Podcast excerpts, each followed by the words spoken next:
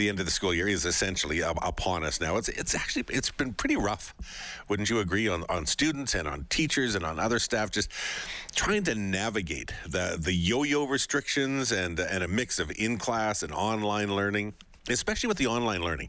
Uh, a new Ipsos poll for Global News is suggesting that a majority of parents believe that the system has failed their children during the pandemic and that uh, disruptions to their education are going to end up having some pretty long lasting impacts on their kids. So, in the survey, just 41% of parents who were asked said that e learning had been good for their children's education. About 60% of parents agreed their child is behind now in their education and they blame it on e learning.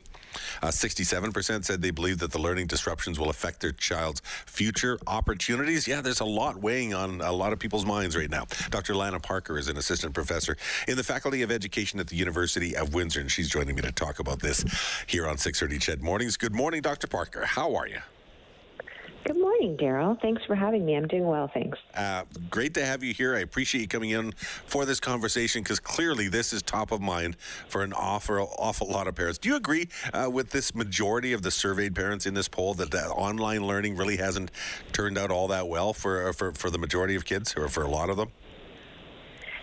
Well, I think it was a tremendously difficult circumstance, um, you know, rather a short amount of runway to do a lot of work. And I, I do have to say that you know, it, when we're in pandemic conditions and it's a necessity to pivot online to keep uh, people safe, that's what we have to do.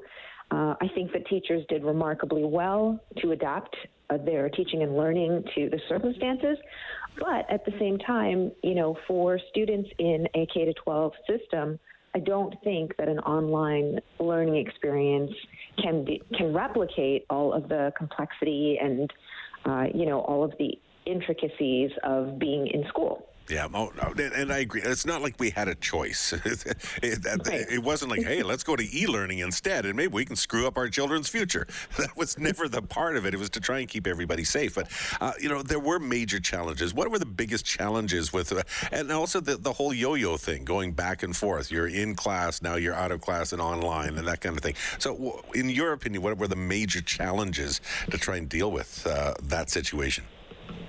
Yeah, well, the anecdotal ev- evidence suggests that it's probably the yo-yo uh, that was, um, you know, very difficult for students and families to manage. Uh, if there had been an emphasis maybe on cohorts or smaller class sizes as a first approach, uh, rather than simply sort of an on-off switch of moving from in-person to online, I think that that would have provided stability, consistency, and routine for kids and for for parents, um, which would have been very important.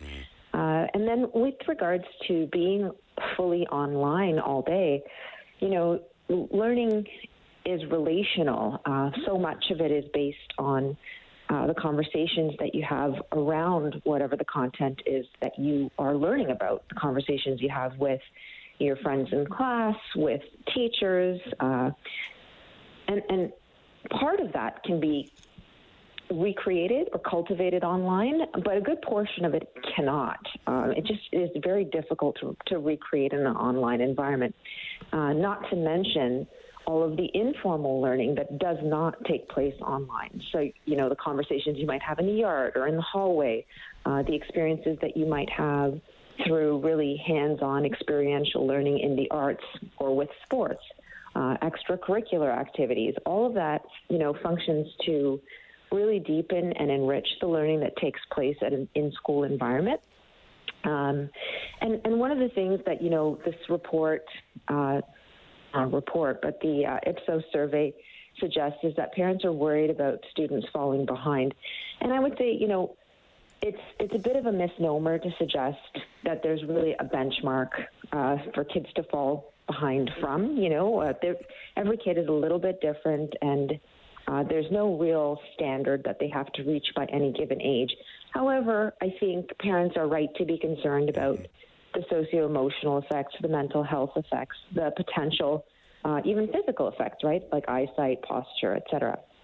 And I hadn't even considered those those last couple of ones. Uh, yeah, so you're more concerned with sort of the, the social and the growth of of, of students as, as, as little human beings, I guess, in, in, many ways, because that's a big part of what education helps to helps to mold. Yeah, you know, it's. Um, I think there's a, a sense that you know maybe the traditional mode of education used to be this kind of model that you know students are empty vessels and that teachers and education sort of fills them up with facts. Uh, but that has never been less important actually because uh, we all know that we can access information at our fingertips. Um, it's more important for our students to become good critical thinkers and know what to do with that information. And and that requires you know discussion debate um, context opportunities for uh, hearing from different perspectives. And that's it's possible to do online. You know good online pedagogy is possible. Mm. uh, but for k to 12 students in particular it's it's not a replacement for that environment. It was a it, it, was tough too because some students actually I think did well with e-learning maybe because of their style of learning. Uh, some mm-hmm. teachers were better at it than others, so it really does depend on the individual situations as well, doesn't it? Uh, both the student and, and teacher relationship, but also their own their own particular skill sets. Yeah, I mean uh, certainly there are uh, students for whom uh, e-learning and um, you know that environment worked well. And I, you know, it's going to be interesting to see as the research unfolds because we don't yet know.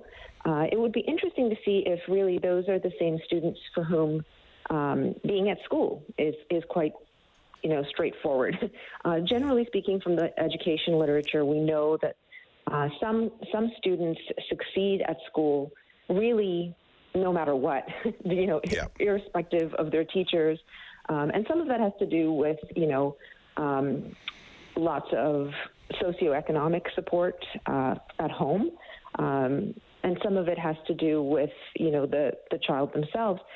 But what we are, I think what we're going to, to find out is that for students who are vulnerable, or students with exceptionalities that the online, uh, fully online context um, has has added challenges hmm. and has really, you know, one of the things to to think about too is not simply um, the material and content, but how much students enjoy school and how engaged they are with learning. Because that's, I think, uh, you know, one of the less expressed but definitely tangible goals of education is to instill a love of learning. Yeah, uh, you know there, there's, there's the the learning, the, uh, the the marks, all of those those metrics that tell us you you are succeeding or not. But especially in those later grades with with the kids who are coming up to graduation, that is a very special time in their lives, and that special time got changed or taken away depending on, on your on your point of view. Uh, that has to enter into the conversation as well, and even just getting prepared for post secondary, all those pressures that are on on the the high school students as they're getting ready to graduate, that had to have been uh, an enormous challenge for a lot of them. Yeah, I think, you know, sadly, the pandemic has stolen so many wonderful moments of celebration, celebration of milestones, um, moments of togetherness that we would have had otherwise. Um, and it's, it, I mean, that kind of loss is really heartbreaking. Uh, you know, one of the things for me to think about, and for us as a community, I think, um, is to consider the, you know, what are the long term implications for uh, educational policy? You know, we, we know uh, that, as the Ipsos Reid poll suggests, most parents, and I would imagine most students and teachers, prefer to be in person. Mm-hmm. So hopefully, our education policy in the future will make investments in that um, and not really on you know expanding online learning. Uh, although there there's suddenly some opportunity because we've seen that the, you can still live, you don't have to throw out everything with online learning. There are still some opportunities to try and figure out what worked best and and how it can help with some individuals too. Don't you think? Oh yeah, absolutely. So I mean, it's important to recognize that. Uh, like any other kind of teaching and learning, online learning can be done well uh, and it certainly has a role. I mean, in Ontario, we've had uh, correspondence courses and uh, options for online learning for a couple of decades now. It's not that yeah. it doesn't have a role and a presence in our um, educational community. Uh, what I think we should be wary of is thinking of it uh, in an expanding capacity or mandating online courses for students where you know that becomes a, a, bit of a slippery slope. Sure. Yeah it is funny too that as I, as I talk about that online learning. Well yeah we used to call it correspondence courses. Yeah. back in the day. Uh, one of the concerns with, out, out, of the survey was people worried about their, their children's long time long term future. You know what is uh, what is this situation going to do to them? Uh, obviously we can't necessarily predict that but there you, you mentioned research, and so there must be an awful lot of uh, study going into trying to. I don't know, identify and trying to figure out, and, and I'm not even sure how you do that if you're talking about some some sort of emotional issues or psychological or growth issues. How you actually even research that? Yeah, well, I mean, there's any number of studies underway right now because, for better or worse, you know, um, crisis moments of change like this uh, really present opportunities, for lack of a better word, to yeah. better understand what, what is happening, right, in, mm-hmm. in the world around us. Um, but I'm, you know, I'm optimistic. Uh, in my experience, children are re- resilient, mm-hmm. uh, and I think that um, we have all, you know, um, globally experienced difficulties, uh, a setback in some ways, if you if you know you wanted to frame it as yep. a setback.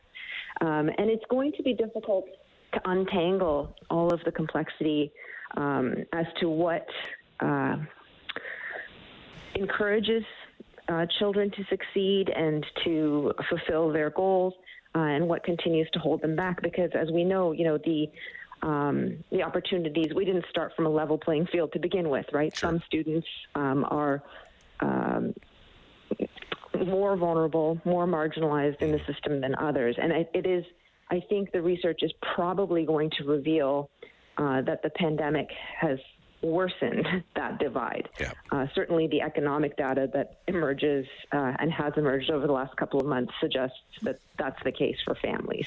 Well, hopefully, we get through this and everybody's just back in class and it's back to, well, we keep using the word normal. I don't know if we'll ever find that, that true normal again, but uh, at least that's the plan. And here's hoping it, it works out that way. Uh, Dr. Lana Parker, really, really good to hear from you this morning. Thank you. Yeah, thank you. Hi, it's Shauna, and I might be a bad parent because my kids think french fries are vegetables. Hey, it's Ryan, and I might be a bad parent because I went out for wings when my wife was in the hospital after giving birth. Johnny here. I might be a bad parent because in my house, the tooth fairy gives pocket change. But we're not alone. Len emailed us and said his six year old daughter's Tarzan moment going from love seat to lazy boy by curtains made him more proud than any dance recital. and Andy left his two year old at the rink. All right, guys, I'm sure we're not alone. Like Andy's kid. For stories and confessions like this, make sure you check out our podcast. It's called Bad Parents, and it's available wherever you get your podcasts. I left a glove at the rink.